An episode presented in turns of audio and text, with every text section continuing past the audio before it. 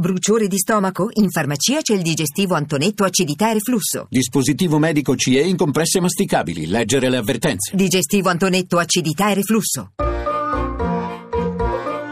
Accadde domani. Viaggio nella storia. 12 novembre 2003, la strage di Nassiria. Un camion, a quanto pare carico di esplosivo, è stato fatto saltare in aria nei pressi dello stanziamento dei nostri eh, carabinieri.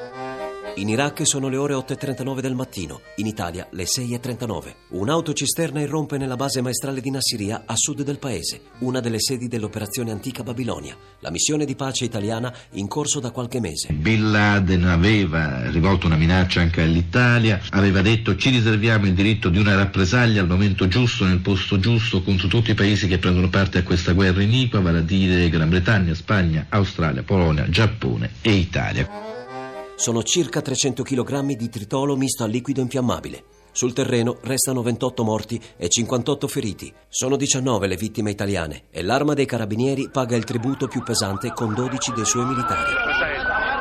Ero là fuori di guardia. Ivan Ghitti mi dice: Sai, c'è, c'è, tanta tranquillità, c'è troppo silenzio. Sembra che l'aria si sia fermata. C'è stata una raffica di fucile e neanche il tempo di, di buttarsi giù o di dire, di urlare buttatevi giù per terra e siamo saltati in aria. Una carneficina che lascia l'Italia attonita e smarrita. Il nostro contingente italiano che si adopera per aiutare la popolazione, ricostruire e addestrare le forze di polizia locali viene massacrato senza pietà in una terra lontana. Il mio primo pensiero va alle famiglie dei carabinieri uccisi da un ignobile atto di terrorismo.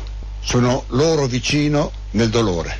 Esprimo all'arma dei carabinieri tutta la mia solidarietà. Sono militari caduti mentre facevano il loro dovere. Al Vittoriano, nel Sacrario delle Bandiere, viene allestita la Camera Ardente.